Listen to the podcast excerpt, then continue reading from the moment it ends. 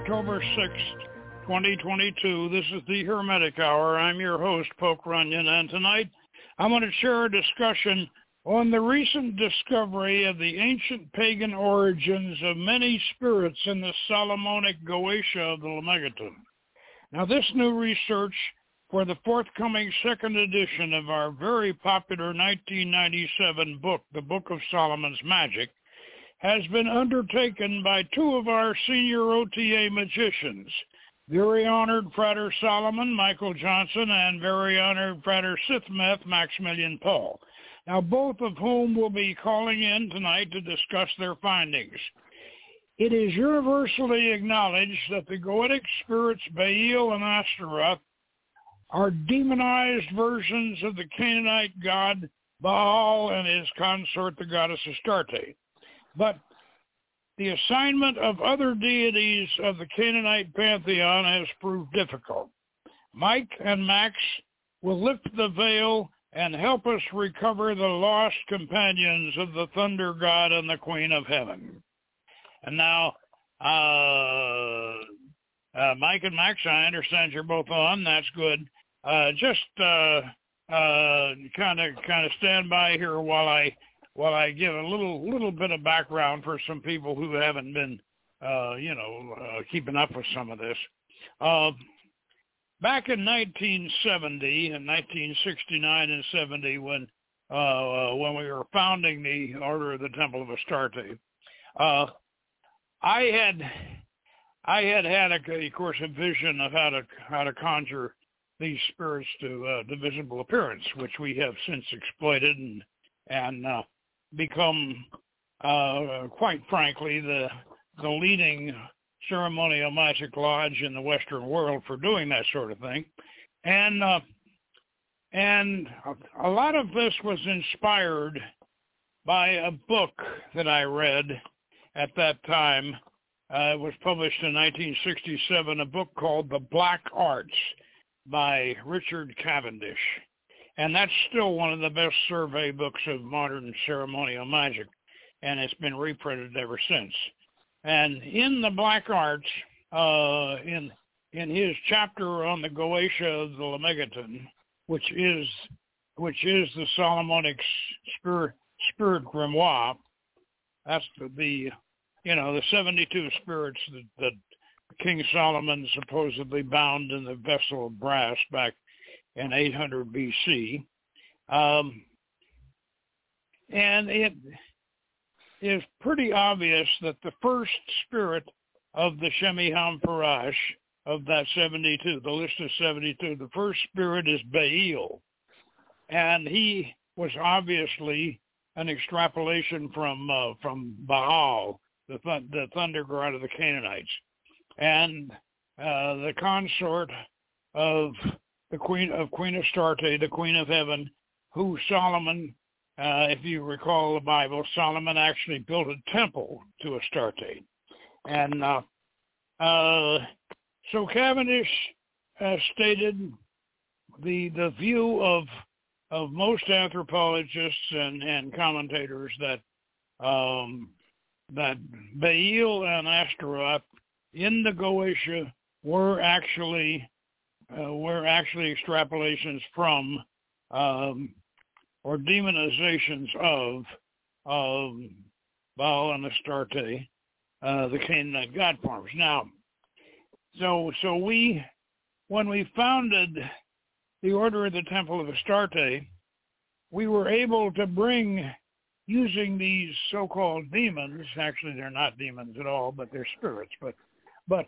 using these, uh, bringing these spirits up in the triangle and the in the dark mirror, we were able to contact and resurrect the old the old gods of uh, of ancient Canaan, and uh, and so that's the uh, Astarte became the patron goddess of our temple, and we called ourselves the Order of the Temple of Astarte.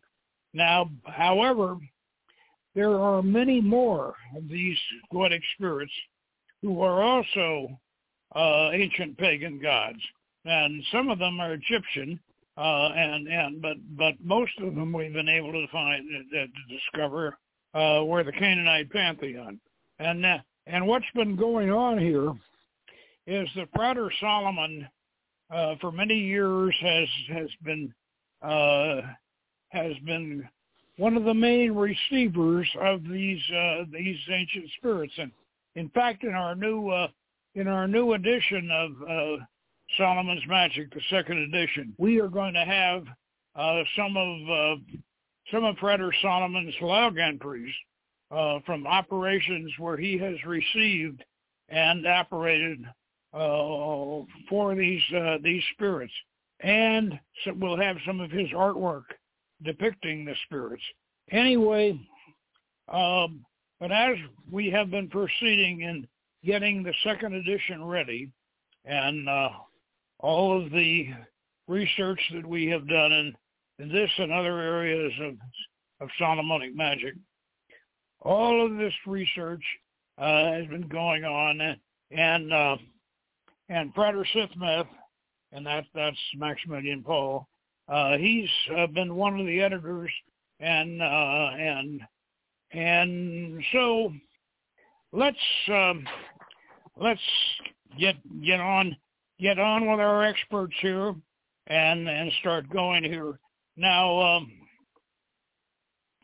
let's let's go down the whole Canaanite pantheon and uh, and see what you guys have discovered. Uh, um, Solomon, do you you have you got have you got the list right there? Yes, I do. You got the list?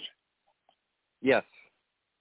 Okay, go ahead. And, uh, uh, I'm not hearing you. I'm not hearing you guys too, too well, so speak up. Uh, for some reason or other, the volume on my, I guess my cell phone, the volume is just not as high as it should be. Anyway, um, uh, just go ahead and and uh, and and let's let's talk about uh, let, us talk about the other members of the of, the Canaanite pantheon. You know, we got we got Baal and we got Astarte, and uh, have we got a have we got a candidate for Father El? Um, the the we didn't find one for Father El, but we did find one for Mother Asherat, which is Beleth.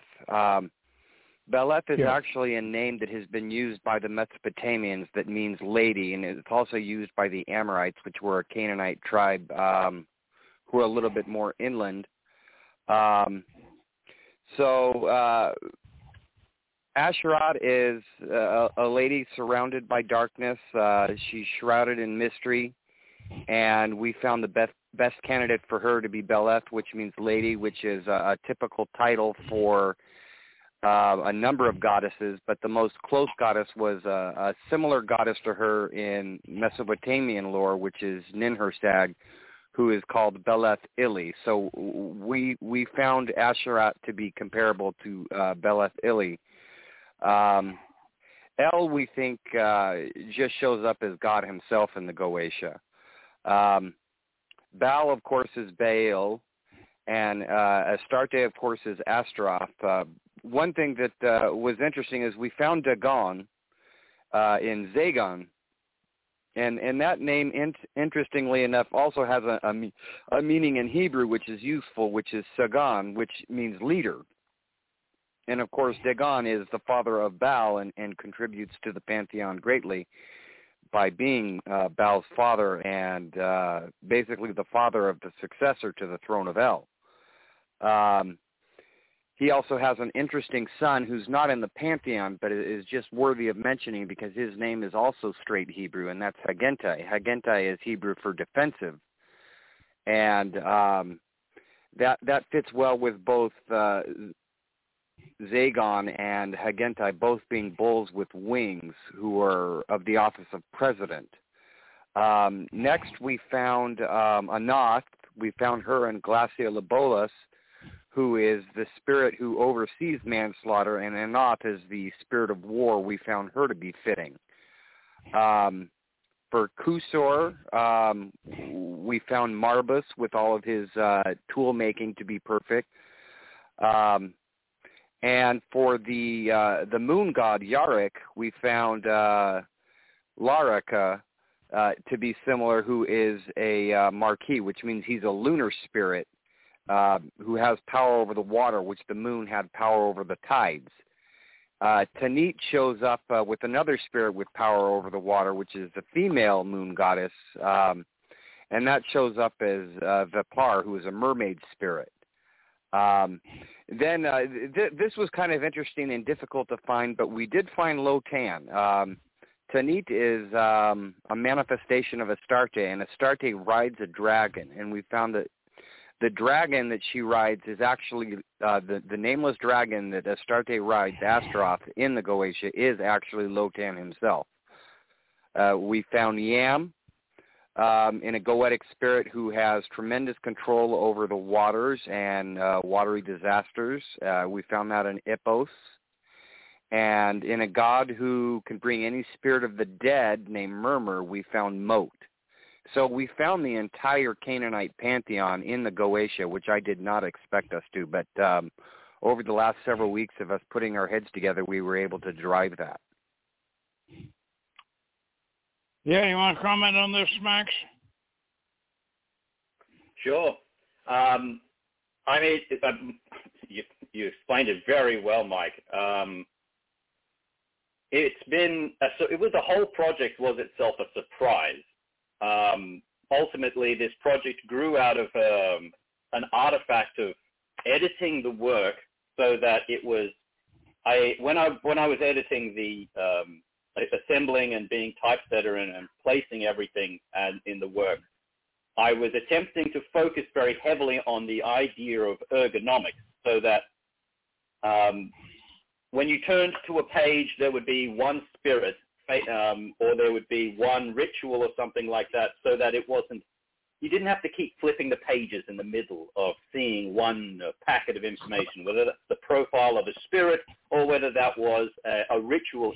And one of the things that I did was I decided, or we decided collectively, to um, put one spirit per page, which mostly worked, um, except for the fact that some of the spirit's descriptions are considerably longer than others. They have considerably more, inf- much more information, and this bled unavoidably onto a second page, but only just. And this happened for several spirits. It happened for uh, Beleth, it happened for Horeth, it happened for uh, Ose, and I realized, look, I'm going to have to fill up this space. This space needs to be filled up. And I realized there's these notes here.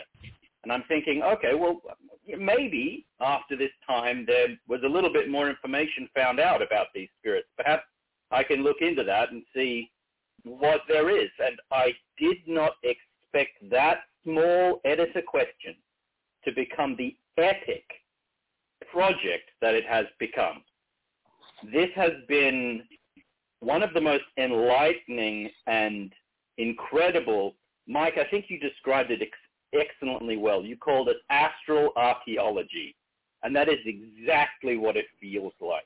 At first, we were looking into the etymology. I mean, there's not much information. When you read these Goetic profiles, many of them are very similar to each other. They do very similar things.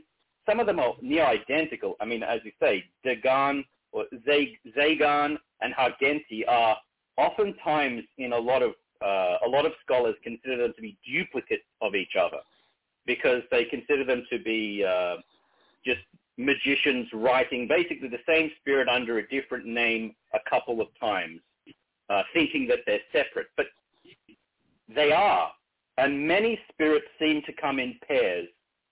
Um, this was noted when I started to do the etymological research because I thought, oh, maybe I'll fill a couple of these profiles up just one or two here and there. Maybe there'll be a little bit more information on these things, which was, in hindsight, a naive uh, thing to suggest, as almost every single Goetic spirit is a god, whether that's from the uh, ancient Mesopotamian pantheons or whether that's an ancient Greek god of the underworld. And we've basically found all of the gods of the ancient Greek underworld there. We found Persephone, we found Cerberus, Orcus, Dionysus, Janus, Saturn, Hades, Eris, and funnily enough, we recently located Daedalion, who just goes under the name Dantalion, and it's fascinating that no one had actually realized that Daedalion, the ancient Greek son of the morning star, son of Lucifer, Lucifer proper, to say the morning star, um, just appears as Dantalion. And this project, the more you look, the more you see, and the more you realize what has happened. The more you realize, firstly, that as you realized many, as you've realized many, many times, Poke, almost all of the dukes, the ones whose sigils are meant to be emblazoned in copper, they're women. None of the demons in the Goetia are expressed as women. They're all he. He does this, he does that, he appears as a buxom woman. And it doesn't seem to occur to the authors that, oh, maybe this spirit actually is some kind of a woman. No, no, it's a, it's a he who's deceiving you with a feminine appearance. No, almost all of the dukes are female. Astaroth is there, Astarte is there, Beleth is, well, Beleth is actually a king, queen, which would is appropriate for the queen of heaven, Ashera. Um, as all of the kings are, are it's it's an exceptionally deep and incredible thing to have done. I'm. What do you think of it, Mike? Well, I, I'm pretty excited. Um, I, I can't wait for people to start reading this. It, it, it's going to be quite a read, and it's going to add new life. It's going to infuse new life into Goetia that's going to last for centuries. People are going to be looking back at this. They're going to be making movies, and they're going to use spirits from the, the Goetia, and they're going to be using our findings in, in in their works in the future, and that's that's pretty exciting when you think about it. It, it might not happen in our lifetime, but uh, when we're gone, people will look back and they'll say, uh, "Yeah, there are these guys back in the the the 2000s, and uh, they they found all this fascinating information and and we decided to weave it into our story and our movie to give life to the spirits that uh we uh showcased um I think it'd be awesome to have a mo- movie with Dantalion. He's uh or he or she oh, yeah. is one of my favorite spirits. Uh a little bit more on the yeah. feminine side. Well, let's, let, let's Um, don't forget Talon. Hey, wait a minute, guys. Let's don't forget Talon Charlie, uh, Andromalius. Yeah. Oh, Who was okay. Andromalius? Oh yeah. No, we can't Andrew, do that. a, a, In a fact, That one's a yeah, that one's a fascinating one. Um, one of the books that continued to come up when I was looking into the etymological research of these names was one specific book, um, which I had no idea existed um, before this project. I was just basically searching for these terms, these these, and, and regularly this one book kept coming up and up and again and again, and it was Stellas Daemonum by uh, David Crowhurst. And the purpose of the book was an attempt to take not just the goetic spirits, but their counterparts in many of the other grimoires, whether that's um, the Pseudo, Pseudomonarchia Daemonum, or whether that's the Livre des Esprits, or whether that's even the uh, book of Abramelin the Mage, which has its own little goetic uh, counterpart list of spirits. He took them all and attempted to basically connect those spirits which seemed identical to each other.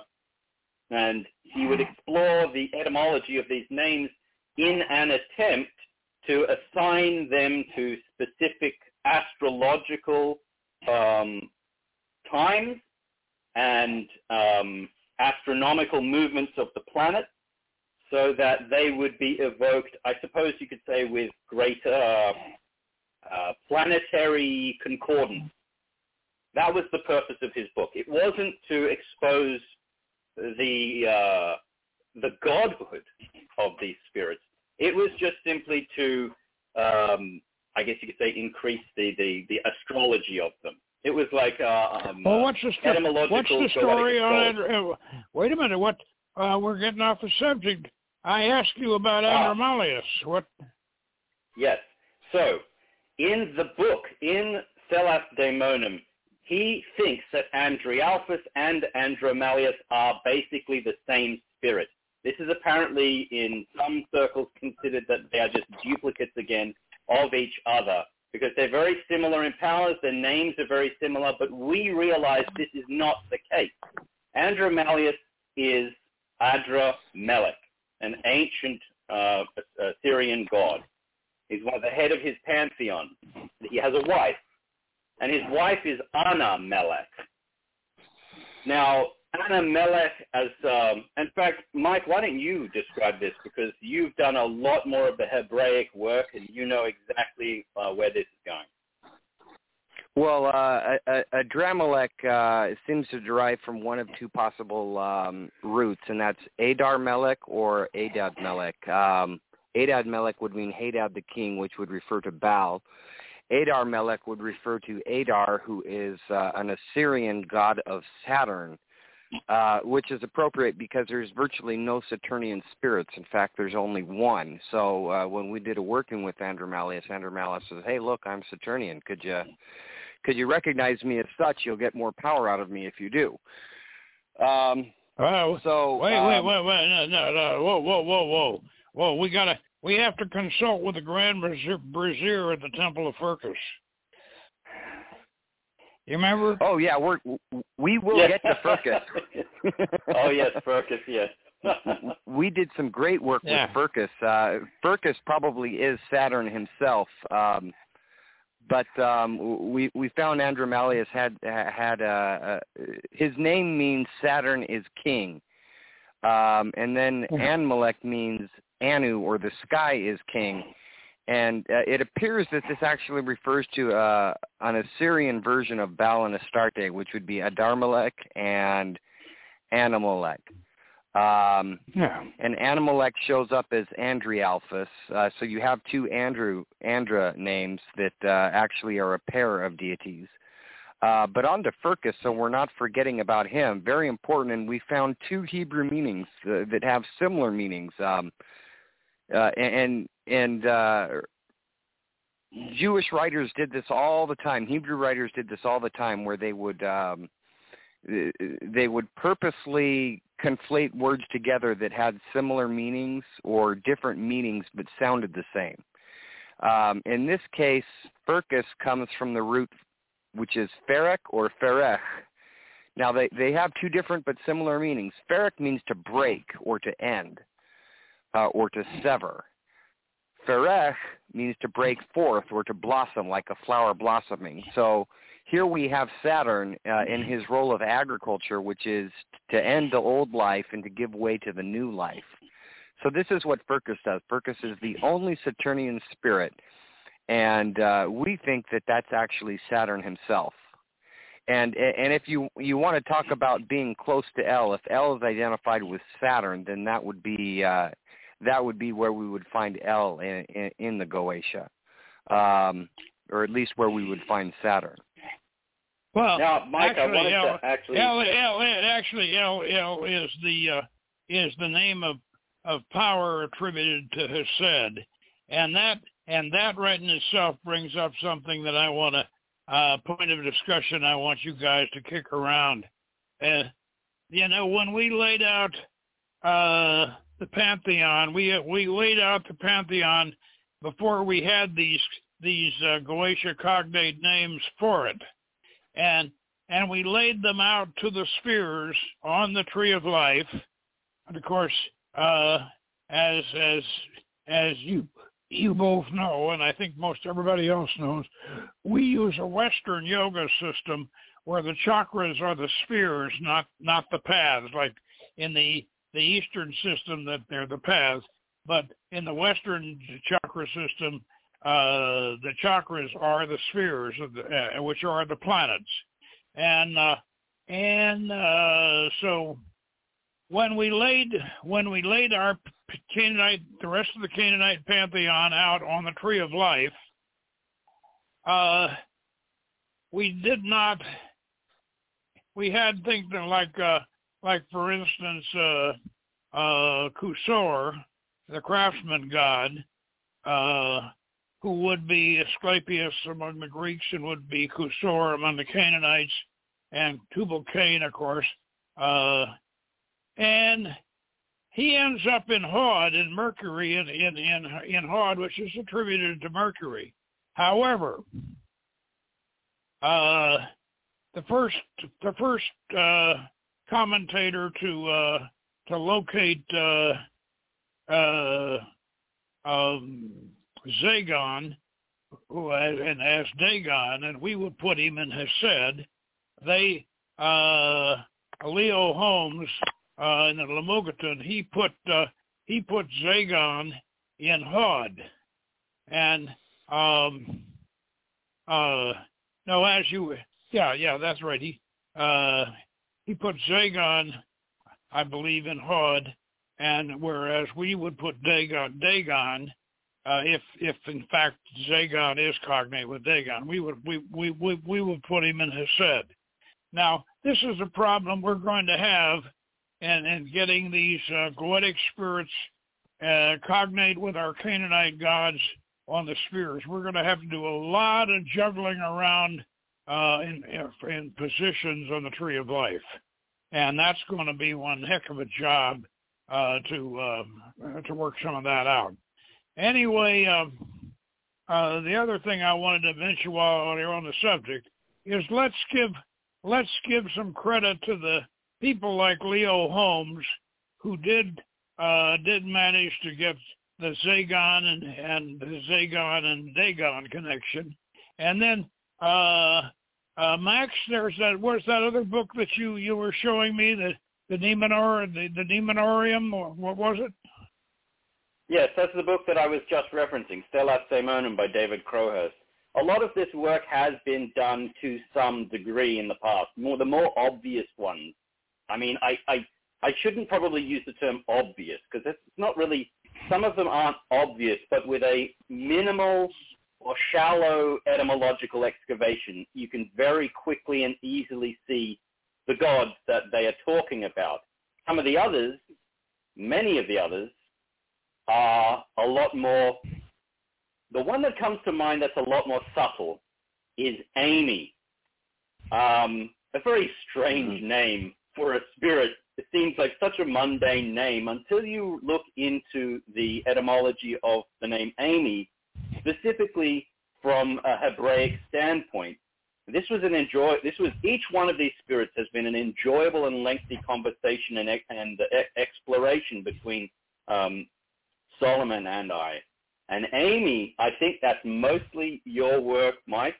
And so I'll let you describe the enjoyable journey of etymology that reveals who Amy really is.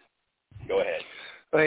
It, it took us a long time with Amy uh, because we were trying to figure out which female entity she was closest to, and and I thought Asherat at first, but Asherat fit fit uh, Beleth so well that I knew we had to come up with a new identity for Amy. Amy is Hebrew uh, for my mother, and uh, there's virtually no other translation that you can make out of it. So you have to look for a maternal figure for Amy to be. And uh, I, I thought, well, maybe it's Lilith, uh, but that didn't quite work. Amy is a flame um, and Max asked me the question, well, there, are, are there any Canaanite deities that manifest as flames? And I said, no, there's not. Uh, and, and then I, I was looking up another deity, and I came across Shapash uh, by accident, who uh, is the Canaanite uh, goddess of the sun. Um, she manifests as, the most obvious flame in the sky, which is the sun itself and um, she is frequent, frequently referred to as the mother or Aim. So uh, we were able to uh, piece that together. She was also referred to as a torch, which fits her manifestation as so um, she's, a she's, flame. Uh, she's the Canaanite. She is the Canaanite Shopshish, right? Uh, she's Shapash, so would that Shop, be shop, the same thing? Shopshish is yes, wait, yes. Shopshish is the Canaanite sun goddess. Yes, the same. And I might also yeah, right. add that the alternate name for Amy, because many of these spirits have many names. Some of them bear no relation to the former name, uh, but hers, Amy, or Avnas. And Ava in Latin means grandmother. And so it was became very clear that this living torch was an embodiment of Shapash. And I might say something actually as a very important point on the etymology of these spirits. And I will use the spirit of Agares, number two, as an example, and, and this is important.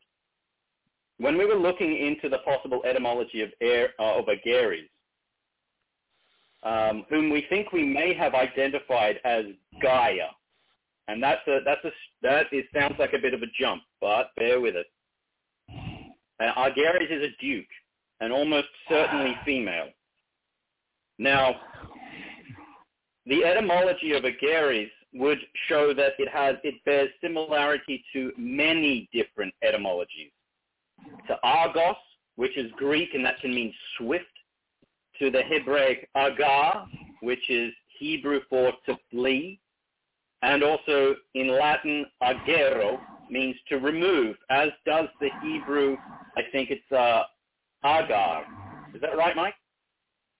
Agar means uh, to gather to gather. That's right. And the Proto-Indo-European root agar means to gather as by land. And also agri, where we get agriculture from, means field. And fascinatingly, despite all of these possible etymological meanings, an associated power to each and every single one of those etymologies exists in the spirit, agari, meaning that the name somehow has translated the name Agares is almost it's almost as if these names are some kind of uh, psychic genetic code that they are linked to the great unconscious in such a way that the spirits gather powers based upon possible etymologies of their names, like some kind of sympathetic field that acquires these potencies. And that happens with almost all the spirits. In fact, I think it happens pretty much with all of them that if they have more than one power, it's probably because their name has more than one possible etymological root. And that was a very enlightening revelation because it, it proves that these spirits, these gods, are aspects of the human collective unconscious. Proves that that they are not separate to us, that they are in, they are a part of the human experience, the human psycho-spiritual experience. And even anything externalized, anything physical that can relate to them is still part of that, the mysteries of this bizarre unconscious reality. Would you like to comment on that, Mike? Um, just uh, just to agree with it, I, I, I was thinking in another direction. Um, uh, well, uh, that that might sound a, a little silly on the surface, on the surface, but when you think about it, you have names which in Hebrew have multiple meanings in the Hebrew, like Haagenti. Uh, you look at the spelling, uh, with the extra A in there, it's indicating an aleph. Uh, it's indicating an extra letter. But the sound, uh, because aleph is a silent letter, the sound has two meanings to it. It means both defensive, but it also means, and this is much more alchemical and appropriate for an alchemical spirit such as Haagenti, uh, it means um, the bowl of dew from heaven. Um, so or, or the bowl of heavenly dew, uh, re- referring to um, we know that Joseph, uh, before there was the goetic mirror, there was the goetic bowl that he used, where there was water in a silver bowl that he would look into to prophesy. Um, so th- this is hinting at a heavenly version of that and, and a foreshadowing of the goetic. Um, I, I, was going to to go on to the next spirit who is related to Agares, which is Vassago which also um, has a, an interesting. You were able to derive Latin from it, and I was able to derive Hebrew from it. Now, the Hebrew uh, washago uh, means "and he erred" or "and he made a mistake," and, and this would refer to uh, the spirits having fallen. Um, so, oops, they messed up. They they fell, but now they're with us, and now they're part of us, and, and they're part of our enlivening consciousness. And uh, you were able to to, to find that that uh, Vassago Latin vas means vessel, and sagio means prophesy.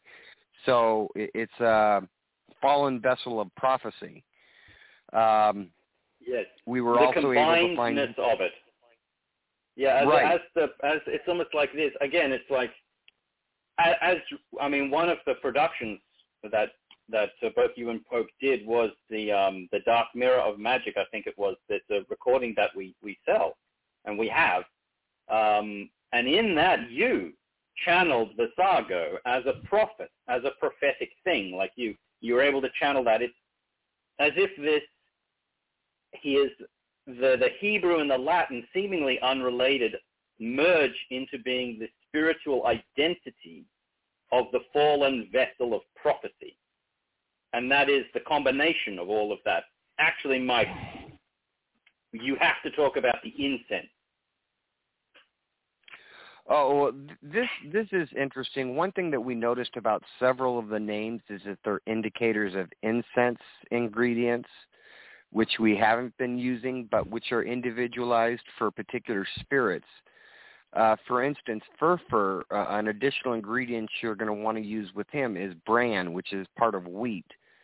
Um, it, it, it's it, it's the outer shaft of the wheat because furfur is Latin for bran. It, means the exact same thing. Uh, another spirit, um, and this is the fourth spirit after Vassago, is uh, Samigina. Samigina is uh, plainly got a um, Hebrew meaning, which is uh, sweet aromas of the garden or sweet garden aromas, which means you're going to want fresh flowers included in the. Uh, I, I think jasmine is the ingredient that you would typically include to Samigina, but well, you don't want jasmine alone. You want uh, additional aromas in there. Uh, well, I think one of the things one. that was. Well, before you go on, I, I do want to make a comment on Samigina. Um, and that is when we were having a conversation and all of a sudden the sort of penny dropped and we were like, wait a minute, is this Persephone? Because the combination of Samigina in the profile that comes from the Goetia is less explicit in this regard because it appears as a horse or a small donkey and gives account of the dead souls that died in sin. But from the Liber Officium Spiritum, the another uh, goetic uh, repository. The similar spirit, Kagine, is, is the same spirit, but instead rides a pale horse, which is, of course, coming from the underworld. When spirits ride a pale horse, it indicates that they're coming from the other world of the dead. And also, Kagine gives an account of those who died at sea, which is to say the same as those who died in sin, which is to say they were not given their last rites, they were not buried, they are not in that theological bureaucracy of waiting to go into heaven. They're obviously in some kind of pagan purgatory unavoidably because they weren't given their last rites the various Catholic bureaucracy. But we realize that means that this is a, a, uh, a psychopomp, a spiritual guide for human souls. And we realize, wait, sweet aromas of the garden, we we realize that this must be Persephone. And if that's the case, then we should probably use her sacred flower, asphodels, as her incense, as her name suggests that the sweet aromas of the garden may be required.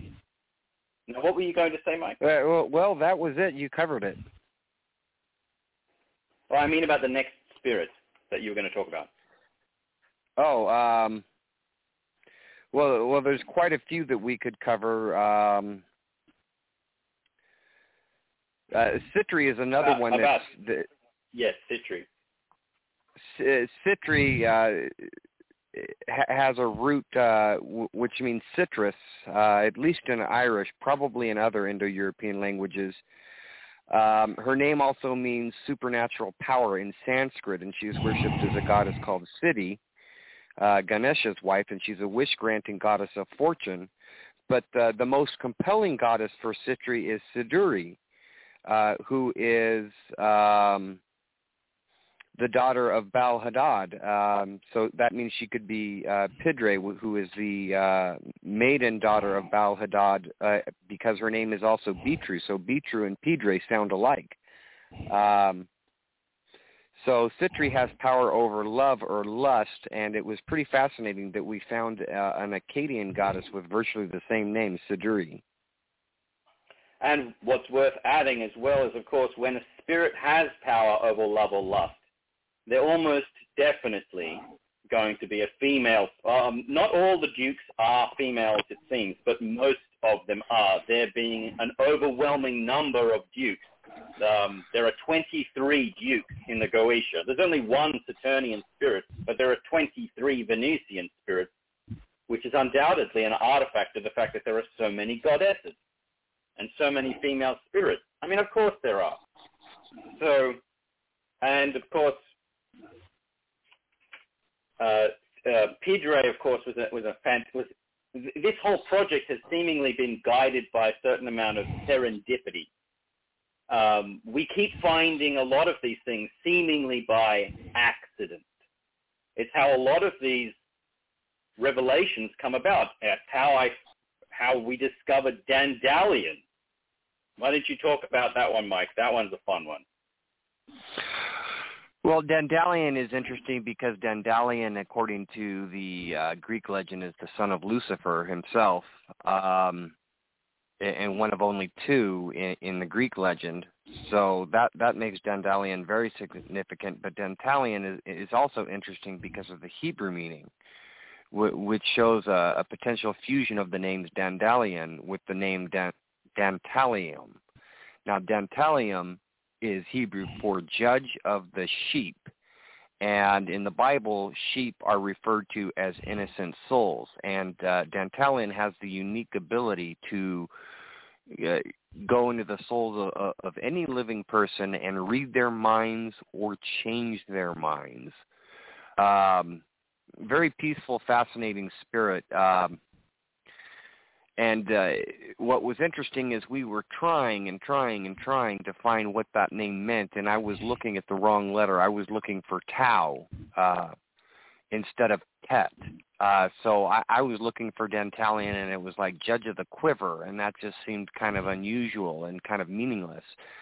But then I decided, well, let me look up Tet because Dantalion, uh, Max isn't convinced that that's it. So, so I looked up uh, the Tet uh, part of the lexicon, that, that, that letter in the alphabet. And then I found Teleum, which meant sheep. And uh, that was a very beautiful expression of who Dantalion is. And so is a second name of Dantalion, which is Galafel, or Galgafel. Galgafel means skull of El, or angel of the skull, um, which is very perfect for a spirit that gets into your skull and can read your mind.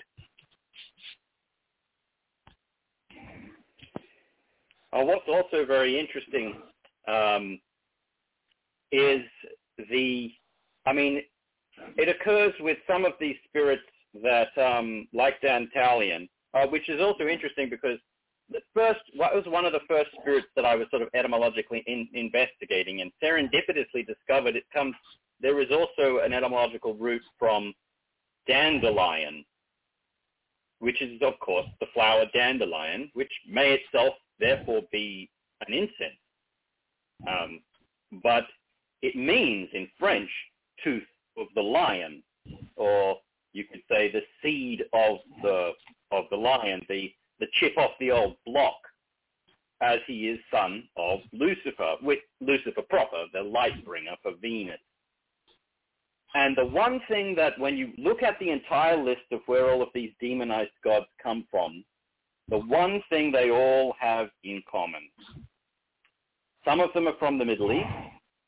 Some of them are from Greece or Rome.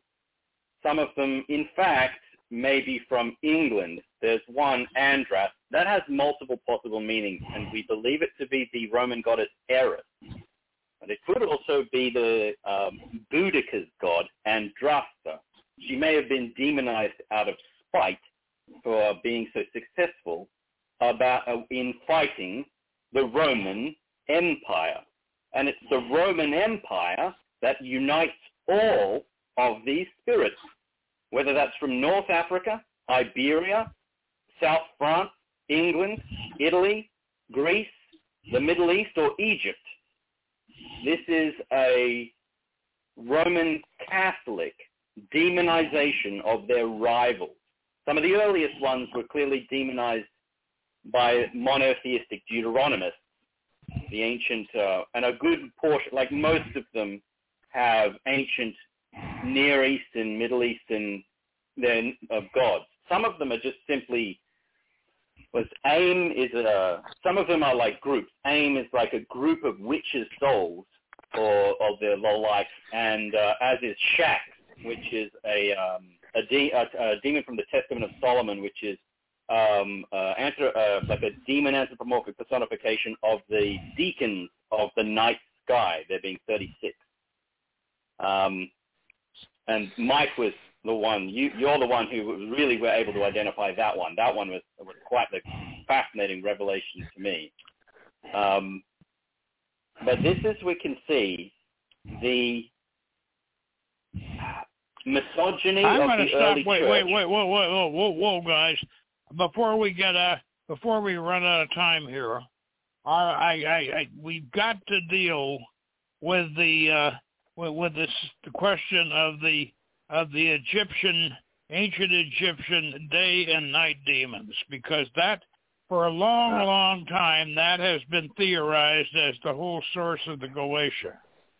So we got to Mike, we got to you had deal a revelation with, with, on that today. that, yeah, yeah, you, you, that whole sequence of day and night demons uh, and the Decans, you know, you know, you know, it's it's it's all it's all it's all from Wallis Budge's Gods of the Egyptians, the Dendera Zodiac, and everything. So you guys want to deal with that a little bit? Let's let's let's, let's talk about the ancient Egyptian aspects of this. Did we find any? Oh yeah. Uh, well- Mike, well- you had a revelation on that today. Uh, uh, well, one thing that, that that's interesting is that there's four kings, um, but there's an ogdoad of, of chaotic entities from which all creation springs, and um, so with the four kings are paired four queens. So that means that you have four kings of the Goetia, but you can't forget that there are four queens that are supposed to be sitting with them. Um, now, as far as the 72, uh, that would mean 36 and 36. Um, one thing that we found that was fascinating from the Testament of Solomon is that there are 36 spirits of the Decans. And these spirits, it seems like they split in two so that there's a, a, a dark side and a light side, uh, a, a demon and a, a, a cacodemon. Um, that uh, are, are, are reflected throughout the Goetia that expands upon these 36. Um, I, I'm going to let Now, you that's speak what a I was little bit asking to that. about. Oh, oh, okay. Do you want to speak to that a little bit, Max? Well, one of the things that was suggested in Stellas Daemonum by David Crowhurst was um, a fairly clear realization that comes about when examining, closely examining the Goetia, and that is many spirits appear to be doubles of each other, specifically doubles, as if the spirits have been doubled, or you could say 36 spirits have been split in half. Um, it's hard to place them truly as the de- the decans, but um, that is that I believe is the reason there are 72 of them in the Goetia. An early attempt to systematize these things and to align them to the decans. So whilst many of them, most of them are ancient gods, they have been utilized to represent these decans um, and split in such a way to give them what the word that was used by Crowhurst was syzygy, in that they pair in a certain way. Some spirits pair in a very obvious way, like again Zagan and Ha- Haagenti. Uh, others less obvious. Some of them seem to be associated through powers, others through appearance, um, and others through name. Um, and we think we may, on the Egyptian question, have identified a strange code. In the sigils the actual sigils themselves have certain motifs. Uh, notably in the sigils such as uh, for Beleth, uh, fascinatingly, she has little love hearts all through her sigil, as do several other female spirits. And uh, when it comes to Egyptian spirits, they might, and we're not 100% sure on this, but we're, but it's, it's very convincing that the spirits that have wing-like motifs, that would be um, like Ipos, Horus, and Siri, are almost certainly Egyptian spirits. So there are little hidden codes all the way through this thing, like dukes being mostly female, or the powers of love mostly representing women. Um, or again, another strange thing that if they teach you uh, useful things, specifically philosophy or uh, theology, they're probably a god. Um, others seem to be more like forest spirits or little fairies, like the uh, mischievous pair of Halfas and Malfas, who seem to be yep. a syzygy of a white bird and a black bird. They do pretty much the same thing, but it's quite clear that they're supposed to be linked together as their powers complement each other rather perfectly. The white probably represents the more feminine, and the black probably masculine, and that is that, that is speculation, of course. I mean, all of this is strictly speaking speculation, uh, but some speculation is we could say um, is, is, equal, but some is more equal than others. Um, and certainly these spirits seem to be doubled up. So I think that I I think that might answer your question. Do you feel that answers your question, folks? Yeah, yeah, I think it does. And I think uh, unless you could think of uh, something important that we have uh, we've missed, I think we ought to just about wrap this thing up. Uh, we've given what? we've given our we've given our listeners an awful lot to think about, and and yes. an awful lot to look forward to because uh, uh, a lot of this information that that we've been talking about tonight will be in will be in especially in the footnotes uh, the uh, of the Goetia in the second edition of Solomon's Magick, which will be going to press probably before the end of the year. Uh, I will say this on that note. Yes, this is a lot to digest.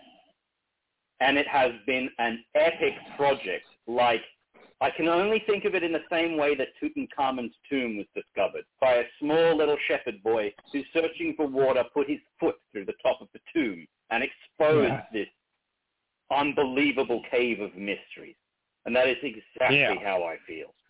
I have just oh, I, I did this to fill some space, and now we months later we have this has been an, a labor of love and it has been epic and serendipitously guided. I would like to thank Beleth, the spirit who seems to insist that all of her girls be recognized because there are just so many things to express about this project that I, I could talk about it for days and I won't, but I will say, by heaven's sake, I look forward to people reading and investigating and looking into this and getting their hands on this book and enjoying the heck out of it.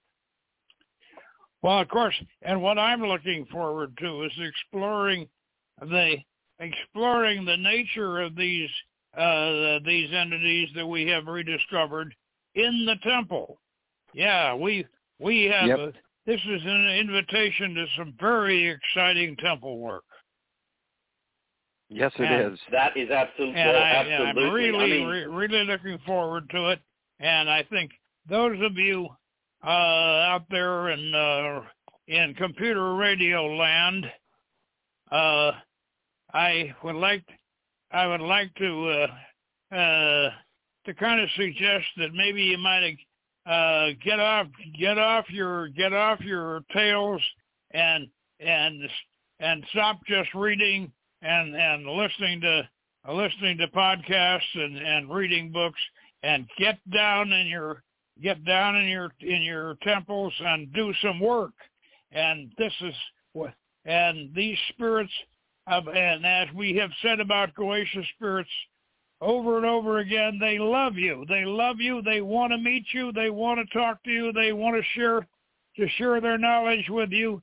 And so, and what we've done is we've opened up a whole a whole new uh, new realm of of of goetic mysteries that you can now explore. And I guarantee you that these entities will very much enjoy sharing all this with you just as and as absolutely as just well, as should. Solomon and and and and Frater Sithmeth have enjoyed sharing this with us tonight, and and uh, and and and and I have certainly enjoyed enjoyed uh, hosting hosting them to do so. And so until next week and more Hermetic Mysteries, uh, good evening and good magic. Lucky Land Casino asking people what's the weirdest place you've gotten lucky? Lucky? In line at the deli, I guess? Aha, in my dentist's office. More than once, actually. Do I have to say? Yes, you do. In the car before my kids' PTA meeting. Really? Yes. Excuse me, what's the weirdest place you've gotten lucky? I never win and tell. Well, there you have it. You can get lucky anywhere playing at LuckyLandSlots.com. Play for free right now. Are you feeling lucky? No purchase necessary. Void where prohibited by law. 18 plus. Terms and conditions apply. See website for details.